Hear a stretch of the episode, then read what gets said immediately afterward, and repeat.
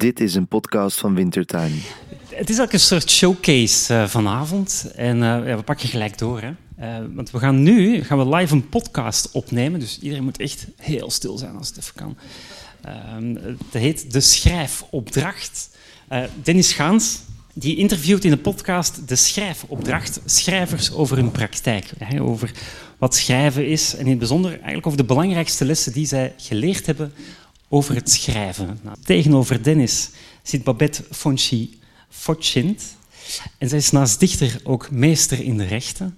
Het is grappig, ik richt me dan nu tot jou zo. Hè? Dus ik zal jou vertellen wie jij bent. um, het is een hele boterham, hè? dus als je het niet Ik, weet, vindt, ik weet dan... vandaag niet wie ik ben, dus vertel Ah, het me nou, dat komt dan mooi uit. Dan zeg je dus dichter en meester in de rechten. Nou, je bundel kwam onlangs uit. Oh, echt? En die heet Plooi. Oké, oh, Ja. mooie titel. Ja, bij uitgeverij De Geus. Ja, ja, Ja. ja. Ja, en die is echt heel goed ontvangen. Die is heel goed ontvangen. En dan Dennis Gaans. Weet jij nog wie je bent? Ja, maar ik ben wel benieuwd wie jij denkt dat ik ben. Nou, dan gaan we, Dennis. Eh, Dennis Gaans is schrijver, podcastmaker en geluidsontwerper. En momenteel werk je aan, Eh, waar werk ik momenteel aan aan? een script voor een nieuwe fictie. Oh ja, Voilà, eh, graag uw dit aandacht. was ik oprecht vergeten. Dus Ah, dankjewel. voilà. Ik geef nu heel graag het woord aan Babette en aan Dennis. Dankjewel. Dankjewel.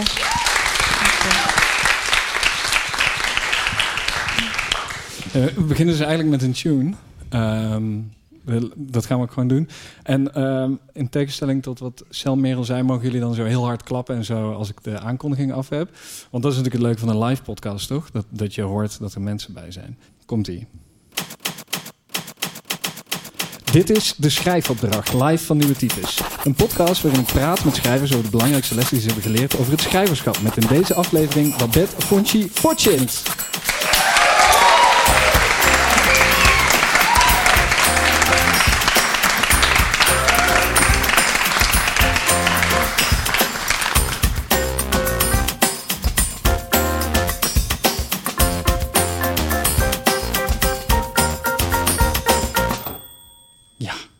Welkom.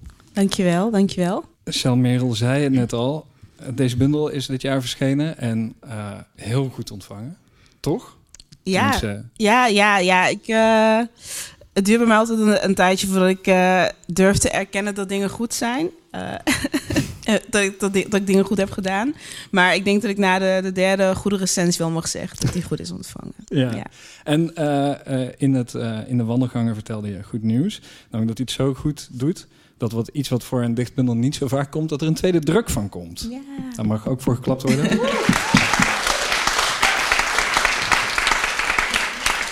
Je, je hebt waarschijnlijk al heel veel over deze bundel gepraat. Dus we gaan in de schrijfopdracht gaan we ook iets terug. Ehm, cliché als het is, maar naar het, naar het begin. Mhm. Eh, waar begon het schrijven voor jou?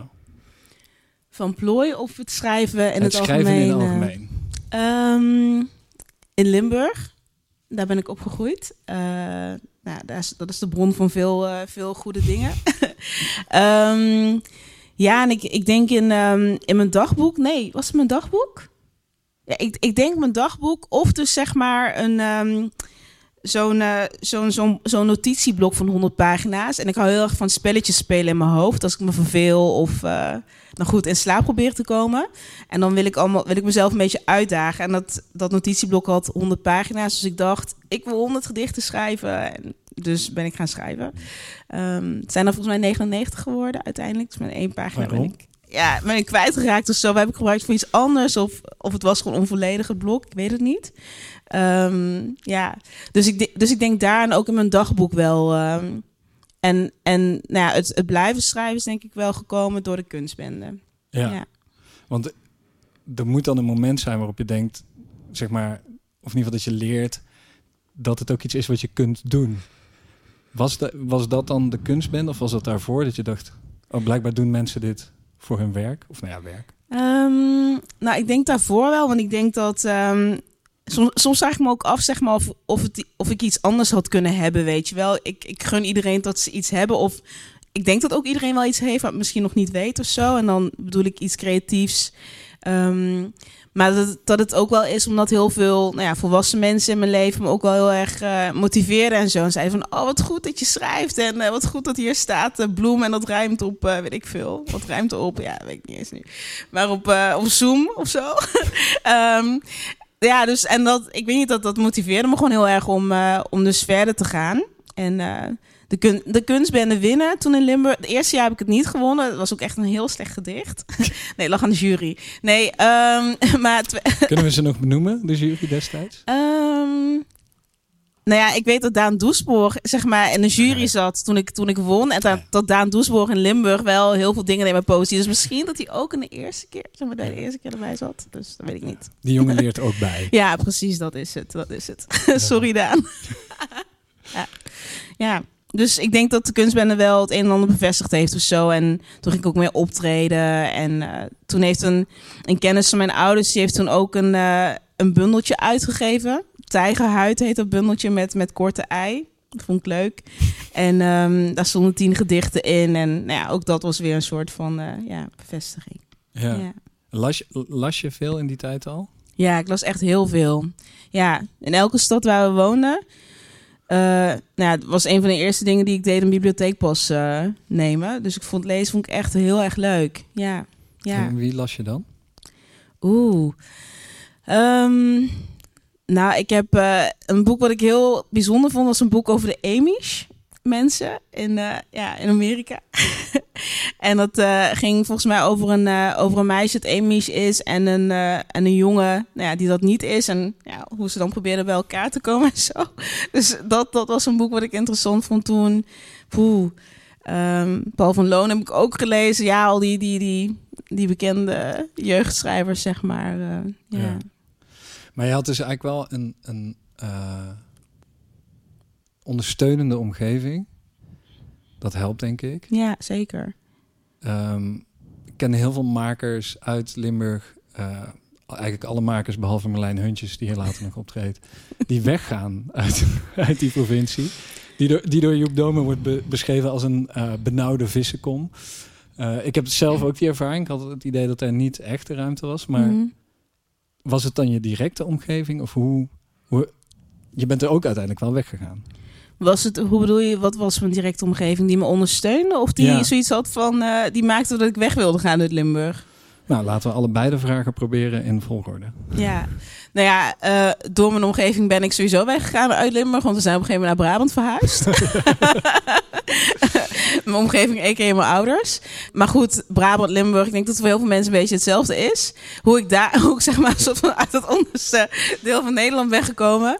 Ehm, ja, ik ben, gaan, ik ben gaan studeren in Utrecht. Maar misschien idealiseer ik, idealiseer ik Limburg dan een beetje hoor. Maar ik, ik, ik heb het daar gewoon heel erg fijn gehad. Maar als je me nu vraagt of ik daar weer zou willen gaan wonen, ook al zijn daar de huizenprijzen, tenminste de huizenprijzen zijn, nog, zijn ook nog stom daar, maar de huizen zijn relatief groter dan in Amsterdam, waar ik nu woon.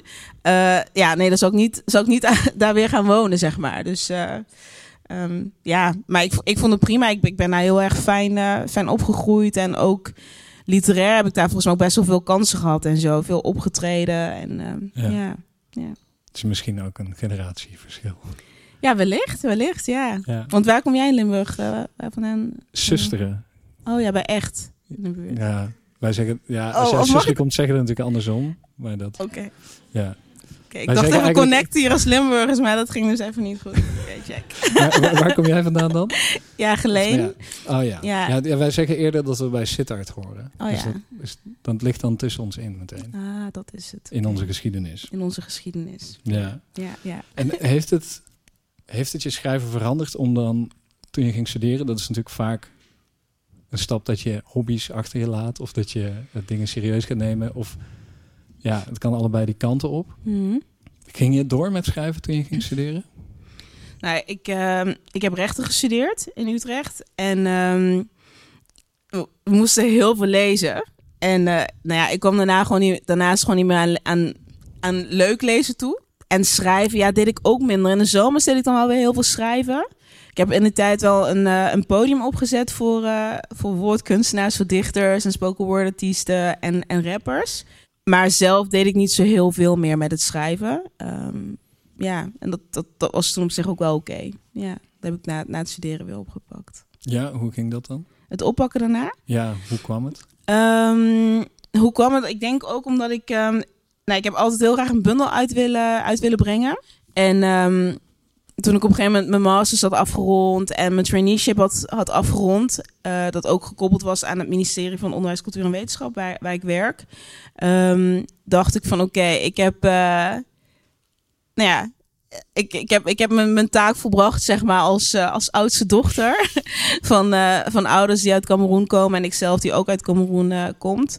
Ehm, en wat ik van huis altijd, heel erg heb meegekregen is dat stabiliteit heel belangrijk is. Dus wat je ook doet, zorg dat je stabiliteit hebt in de vorm van een vaste baan, een, koophuis, een weet ik veel. Later ook nog eens vier kinderen hebben.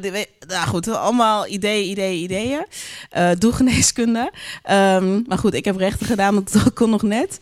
Ehm, ja, en toen had ik dus, toen had ik, toen had ik zeg maar al die boxes eh, gecheckt en toen dacht ik, oké, ja, schrijven, weet je wel, dat, dat, dat, dat, dat, dat wil ik ook nog. Ehm, en toen heb ik me aangemeld voor heel veel, nou ja, talentdingen en zo, zoals de buren, versen het mes en ehm, ja, daar kwam ik, eh, daar kwam ik binnen. Dus, eh, en toen is dat gewoon weer gaan rollen. Ja. Ja, dus ja, ik denk misschien een vleugje universum, vleugje geluk, vleugje houden van motivatiebrieven schrijven of zo. Dus eh, ja, ja. Maar, eh, Ik denk dat dat natuurlijk dan de vraag is die veel jonge schrijvers hebben. Van, oké, het gaat rollen. Hmm. Hoe, hoe doe je dat? Maar vooral, hoe, hoe ziet dat traject uit van het gaat weer rollen Ja. naar... Je hebt een bundel die in de winkels ligt en waar een tweede druk van uitkomt. Ja. Ehm, nu achteraf kan ik wel zeggen, ook wel hard werken. En waar zit dat, als ik dan hard werk, een soort van moet, eh, moet ontleden, hoe ziet dat dan eruit? Ik denk dat het voor iedereen ook wel anders uitziet hoor. Maar ehm, wat, ik, wat ik toen zeg maar toen heel erg heb gemerkt, en dat is een beetje suf hè, want als je, als je het hebt zeg maar over een bundel, dus als eindproduct nemen van, van het schrijven of een boek. Wat ik een beetje in die tijd merkte, is van, volgens mij vinden uitgeverijen het heel belangrijk dat je talent hebt. Maar goed, volgens mij is het soms ook gewoon heel fijn, zeg maar, als je een bepaalde zichtbaarheid hebt of et cetera. Of hè, dus in literaire tijdschriften hebt gepubliceerd. Ehm, er zijn een paar van die soort van ongeschreven regels volgens mij. Nou goed, en toen dacht ik van oké, is, dat, is dat iets wat ik zelf ook wil, zeg maar. Ik, ik ben best wel open als ik me mijn gemak voel bij mensen. Maar het is niet per se dat ik heel open wil zijn, zeg maar, op social media. En ik, ehm, maar ja, ik vond het wel heel leuk om gewoon met, met mensen toch wel te connecten op een manier die heel oprecht voelt voor mij of zo. Dus ik denk dat ik mijn Instagram meer zo ben gaan inzetten. Op, wel dus op een natuurlijke manier. En ehm, ja, die, die literaire tijdschriften daar ook wel voor aanmelden. Hard hoofd toen. Ehm, dat is echt wel een heel goede om, ehm, ja, om dan mee te beginnen. En wat ik toen ook heel prettig vond bij Hard Hoofd is dat zij, eh, nou, dat ze ook mijn werk eh redigeerde. En dat was eigenlijk de eerste keer dat, dat mijn werk geredigeerd werd. Dus dat was ook weer een soort van nieuwe dimensie in mijn, in mijn, in mijn schrijven. Ja. Maar ik kan me ook voorstellen, ik bedoel, volgens mij zitten er ook heel veel mensen hier in de zaal die eh, aan een schrijfopleiding hebben gezeten. Dus dat dat ook wel weer een heel andere invalshoek is. En ja, daarvan weet ik dus niet hoe dat, ja, ja, hoe dat dan gaat of zo, weet je. Dus Ja. ja. ja. Want hoe heb je het geleerd, denk je dan? Als je dat... Je bent autodidact dus, in, in Ja. de poëzie. die eerste keer dat, dat mijn werk geredigeerd werd, was dus zeg maar door het hoofd. En dat was volgens mij begin 2020. Het En- is zo kort, echt. Ja, ja, Ja. ja. dat was volgens mij een corona, ja, een coronatijd. Want toen zat ik nog bij mijn ex-vriendin. eh, en ja, dus ik weet nog waar ik zat. maar dat was, eh, ja, dat was begin 2020. En ehm, met plooi begon ik te schrijven toen in 2021, begin 2021.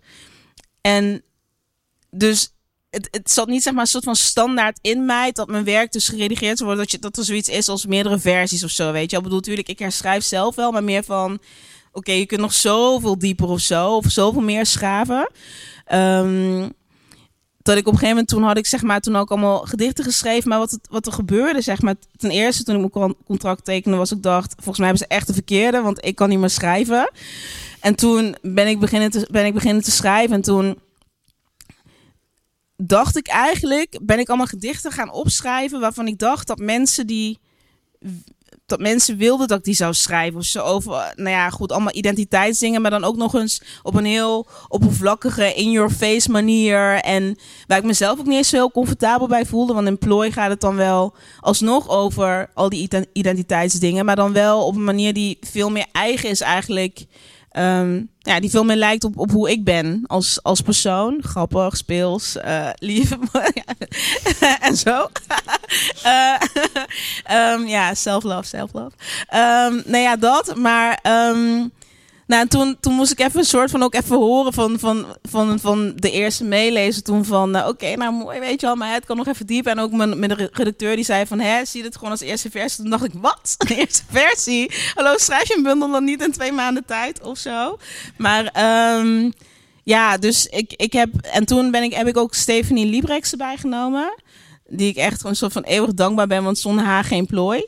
Ehm, je, je hebt zelf een redacteur erbij gevraagd? Of? ja, want Ja. ik deed het Slow Writing Lab. Dus Ja. dan krijg je een budget. En eh, nou goed, toen kon ik Stephanie ook, eh, ook betalen. Wat echt heel fijn is. Ehm, nou goed, en ja, daar heb ik gewoon zoveel aan gehad. En, ehm, en ik denk, ja, ja, dus dat ik bedoel, kan nog veel meer zeggen. Maar dat, eh, ja. Ja, dus, dus zo eigenlijk, ja. Ja, ja. we hebben het er nu al een tijdje over. Misschien Ja. moeten we even gaan Ja, luisteren naar Plooi, toch? Ja, dat is goed. Ehm, nou, ik heb eh, twee gedichten uitgekozen, maar als jij een suggestie hebt, mag dat ook. Je bent al aan het bladeren. Zal ik voor het tweede gedicht een Ja, dat is suggestie goed. Dan mag jij de tweede doen. Eh, het gedicht dat ik ga voordragen is... eh, deze captcha-code is niet ontworpen om te kraken. Ehm, ja, volgens mensen gaan altijd best wel goed op dit gedicht. Ehm, dus ik dacht, ik gun jullie ook dat jullie goed kunnen gaan op een gedicht. Eh, dus dit gedicht, sommigen kennen, kennen hem al.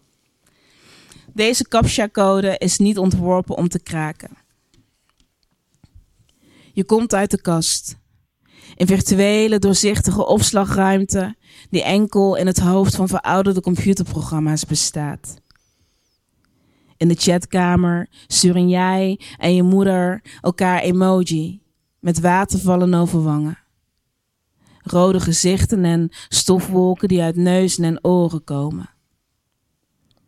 De voice memo over waarom geaardheid geen keuze is, komt niet binnen op haar frequentie. Jullie raken de verbinding kwijt. Zij is niet geprogrammeerd om zonder voorwaarden te houden van de mens achter het scherm. Terwijl zij zowel jouw genen als de pixels zelf bedacht. Laat dit veld leeg om te bewijzen dat u geen homo-hacker bent. Klik op alle plaatjes met een gezin, zodat u weet wat u kwijtraakt bij het verkeerd beantwoorden van de controlevraag. Voor digitale afwijzing bestaat geen filter om het kleurenschema van verdriet en woede lichter te maken.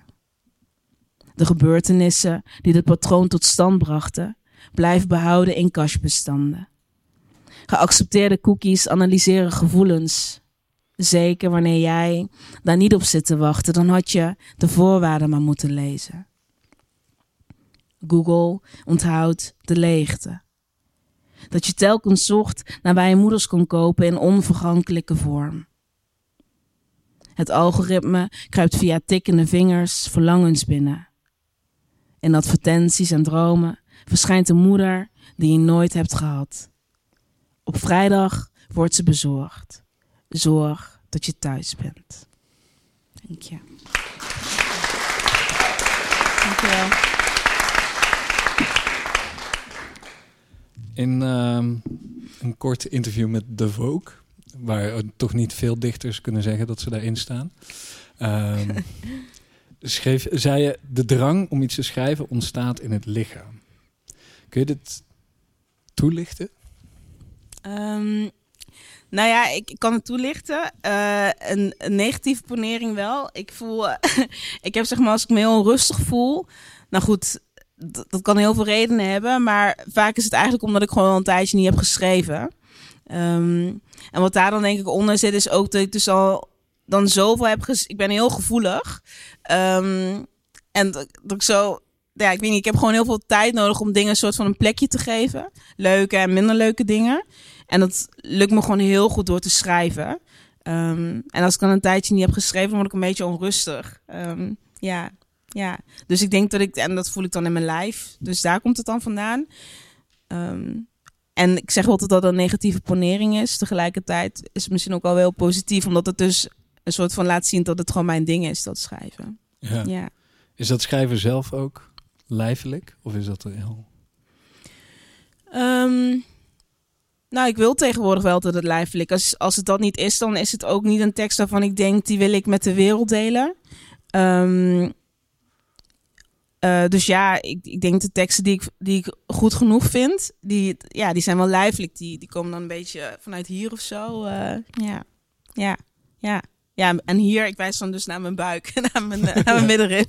Ja, voor de mensen die, Die dit horen. Ja, precies. Ja. Ja, ah, dit is eigenlijk al heel fijn. Dus je hebt gewoon een soort... ehm, een van de moeilijkste dingen is altijd wanneer is een gedicht af en wanneer is het goed. Dat Ja. heb jij gewoon een ingebouwd systeem voor. Ja, ja, ik denk het wel. Ja, ja, ja, een goede eerste versie in ieder geval. Nee, nee, nee. Het is dan, het is dan gewoon wel goed. In ieder geval goed genoeg dat ik dan denk van oké, ik kan het nu ofwel doorsturen naar een redacteur ofwel hè, naar de opdrachtgever of eh, ja, ja, Ja, mooi. ja. Handig ook. Ja. En ook wel leuk, want ik heb dus plooi heb ik geschreven ehm, met, met heel veel muziek in mijn oren. Maar zodra ik dan zeg maar zover was dat ik dacht van ik ga het gedicht nu finaliseren, dan, heb ik, dan, dan moest ik Frank Ocean opzetten. Ja, om een so- soort van, ehm, ik, ja, die frequentie of zo waarop hij eh, muziek maakt is gewoon heel, heel tof vind ik. En de grap is, ik bedoel, ik Frank Ocean wel al van naam en ook wel van een paar liedjes. Maar ik had nooit zo aandachtig naar hem geluisterd. Maar het is zelfs nu zo dat als hij dus zeg maar in mijn afspeellijst oppopt. Nu ik dus geen plooi meer ben aan het schrijven, dat ik denk: nee, nee, nee, het is niet oké. Ik moet niet naar dat deel van mijn brein als ik nu aan het werk ben voor het ministerie, weet je wel. Of ik moet nu een soort van. eh, ja, het is echt zo Frank Ocean, nee, go away. Ja, ja, ja. Ja. Is het, eh, ja, want je, je, werkt als jurist, wat me heel ehm, cerebraal lijkt. Ja, ik, ben- ik ben jurist van huis uit en ik werk Ah. nu, nu simpel gezegd eh, programma, of als, eh, als programmamedewerker. Dus beleidsmedewerker. Ja. Dan begrijp je het het beste, denk ik. Is, is dat schrijven dan ook een tegenwicht tegen dat zo in je hoofd werken? Ehm, ja, ja, zeker. Want daardoor land ik ook wel wat meer in mijn lijf. Ja, ja. Want in de bundel, ja, we, we hadden het erover, het is natuurlijk niet altijd autobiografisch, Mhm. maar een soort terugkerend thema. In een aantal van de gedichten is wel een, een, een moeizame relatie met andere methoden om in je lijf te komen. Zoals yin yoga krijgt er nogal van langs en Ja. mindfulness. ja. Is, het- is, is schrijven daar ook een, niet een vervanging, maar is dat een, een beter alternatief misschien? Eh, nou ja, voor mij wel. Ja, voor mij wel. Ja, maar ik doe nu Pilates, gek genoeg. Dus ik- ja, ik dacht dus van ja, goed. Dit mag je misschien eruit. Nee, moet, je wel echt de laten. andere kant op van yin yoga, Ja, toch? dat, dat wel, ja, ja. Nee, maar ik doe nu, nu Pilates en ik, ik, eh, ja, ik heb sinds een paar jaar voel ik ook wel dat ik een lijf heb. Dus ja, dat, eh, dat is heel fijn. Maar schrijven is wel... ehm, voor, voor mij was het mijn soort van yoga of zo. Ja, ja. Je zei net al, je, je luistert veel muziek als je schrijft. Hoe, hoe schrijf jij een gedicht? Hoe ik begin of hoe ik... eh, ja, hoe, ja, hoe ziet dat eruit? Ja, hoe, Eh. hoe werkt het? Waar begint het? Je hebt een, je hebt een apart e-mailadres, geloof ik. Of Ja, waar je ja, ja, notities klopt. naartoe mailt. Ja, ja, klopt. Ik heb inderdaad een apart e-mailadres waar ik allemaal notities naartoe mail. Ehm, ik heb nu van de week gekeken, er staan er volgens mij 340 in. Sinds Ongelezen? vier, vijf of- maanden, ja, ongelezen. Ja. En het idee is dan dat eh, wanneer ik dan wat meer ruimte heb, zeg maar, dat ik dan daar inspiratie eh, ja, uit, eh, uit kan halen. Ehm, en soms zijn dat lappen tekst, soms niet. Ehm, maar hoe ik begin, vaak dan is sowieso mijn slaapkamer met de gordijnen dicht. Mijn kat die mag dus ook niet binnenkomen. En geluidsdempende oortjes in. En ehm, ja, dan begin ik, eh, ja, boh, met, met een zin of zo. Of ja, ik, ik weet niet, is per gedicht ook weer, weer anders, denk ik. Ik heb een gedicht gehad waarbij ik echt voor dat gedicht... dat gaat over die uitdrijving van homoseksualiteit en zo. Toen, toen zat ik in, in quarantaine. En toen ben ik gewoon het internet gewoon, eh, nou ja, echt gewoon ingedoken. En heb ik allerlei dingen opgezocht over homoseksualiteit in Nederland, in Cameroen en hoe daarmee wordt omgegaan. En uh, nou ja, op een gegeven moment stonden er 20, 30 tal blaadjes open. Nou ja, en, dan, en toen begon ik te schrijven. Dat, was, ja, ja, dat land Cameroen is ook heel, heel beeldend, zeg maar, in, um, um, ja, in, in de taal. Dus het was ook wel makkelijk, zeg maar, om, uh, ja, om dan vervolgens daar uh, ideeën uit te halen. Dus zo bijvoorbeeld. Ja, ja en zoek je dan naar zo'n onderwerp? Ja, hierbij wel. Want dit gedicht, dat, het was gewoon noodzakelijk dat ik dit schreef. Ik zat al heel lang mee in mijn, in mijn lijf. En doordat het zeg maar nu... Um, uh, hoe heet het? Doordat het nu op papier staat, sinds dat het op papier staat, heb ik er ook helemaal niet meer aan hoeven denken eigenlijk aan, aan deze soort van uh, dag-nachtmerrie. Dus uh, ja. ja, dus daar was ik wel erg mee bezig met, met dit thema. Dus dat was al belangrijk. Ja. ja. Het is grappig, want enerzijds als je je bundel leest, is er dat, dat, dat dat het poëzie schrijven zelf ook iets uitdrijven is. Mm -hmm. Maar je, in, een, in een gedicht dat over de dood van de moeder gaat, schrijf je... ik had dit ook liever niet opgeschreven, maar ik ben hier wel geweest. Ja. Dat het ook bijna getuige wordt. Ja, ja, ja. Ik voelde me ook wel getuige in, uh, in deze. Ik denk dat ik hier... Wat ik eigenlijk heb proberen te doen in dit gedicht... en is autobiografisch in de zin van dat het gaat over iemand um, met wie ik heb gedate. En nou ja, goed, in mijn optiek is dat iemand die heel lastig bij, uh, bij haar gevoel komt. En uh, ik, wilde, ik wilde gewoon heel graag iets, um, ja, iets vereeuwigen voor haar. En dus mezelf denk ik gewoon als, of ja, nou ja, goed, de ik-persoon zeg maar in dat gedicht um, op afstand houden. Maar toch ook wel een soort vorm van verbinding. Uh, ja. vinden. ja. We zitten een beetje aan de tijd. Zullen we nog één gedicht doen en dan naar je schrijfopdracht? goed. Want ik zou het zonde vinden als... Uh... Ja, dat is goed. Uh, als jij een gedicht gekozen, Ja, mag of, ik uh... uh, niet, niet dat gedicht, maar ook een gedicht dat toch ook aan dat getuige raakt. Oké, okay. Dit krassen verberg ik niet. oké. Okay. Pagina 70. Pagina 70. Ja. Als je dat oké okay vindt. Ja, dat is goed. Dit krassen verberg ik niet. Met een mes op zak keer ik terug naar het huis van mijn ouders. Deze keer zonder pruik, zonder zonnebril. Deze keer niet het leven dat van mij had kunnen zijn. Aanschouwend vanaf de overkant van de straat. De albums met mijn babyfoto's liggen in mijn moeders kledingkast. Dat hoorde ik van mijn zusje. Ik kan de vingerafdrukloze laag stof bijna voelen. Eronder houdt mijn moeder me stevig vast zwart-rood geruit broekbak, zilveren oorclips en een getoupeerde afro. Een kopie van haar in dezelfde outfit. En het beeld van hoe ik op driejarige leeftijd lippenstift op mijn vaders voorhoofd smeer. Het bewijs dat hij kan lachen ligt ook in de kledingkast. We zullen elkaar nooit meer zien. Mijn ouders, mij niet meer. Ik, de foto's niet meer. Ik, mijn ouders niet meer. Mij rest één optie. In de boom waarachter ik me schuil hield, kras ik al mijn gegeven namen. Elke ochtend op weg naar hun werk lopen zij er langs. Dank je. Dank je wel.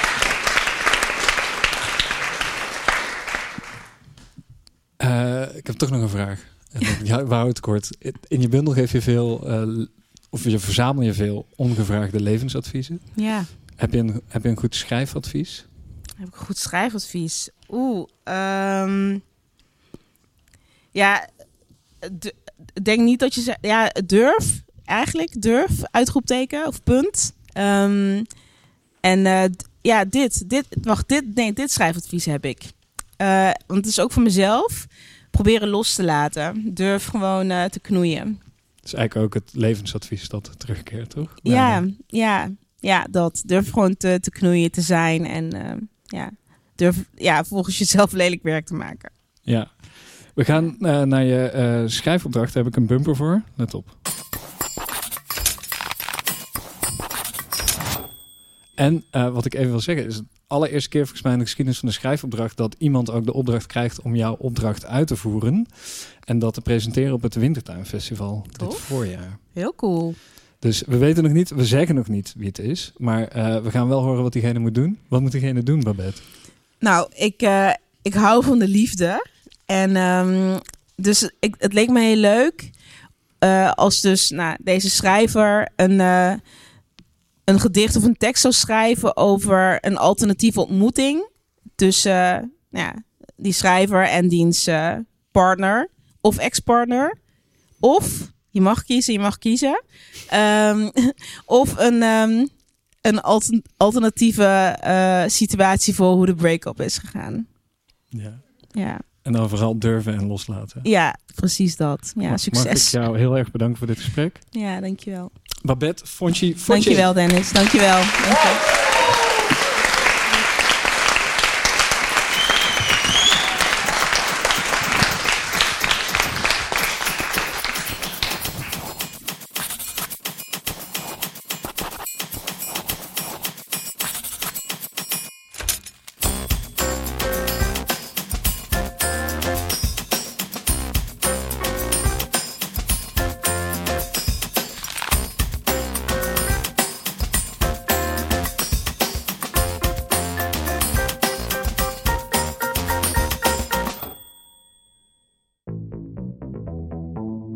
Was een podcast van Wintertuin, aangesloten bij de Nieuwe Oost. Volg ons via jouw favoriete podcast-app voor meer podcasts over verhalen, literatuur en schrijven.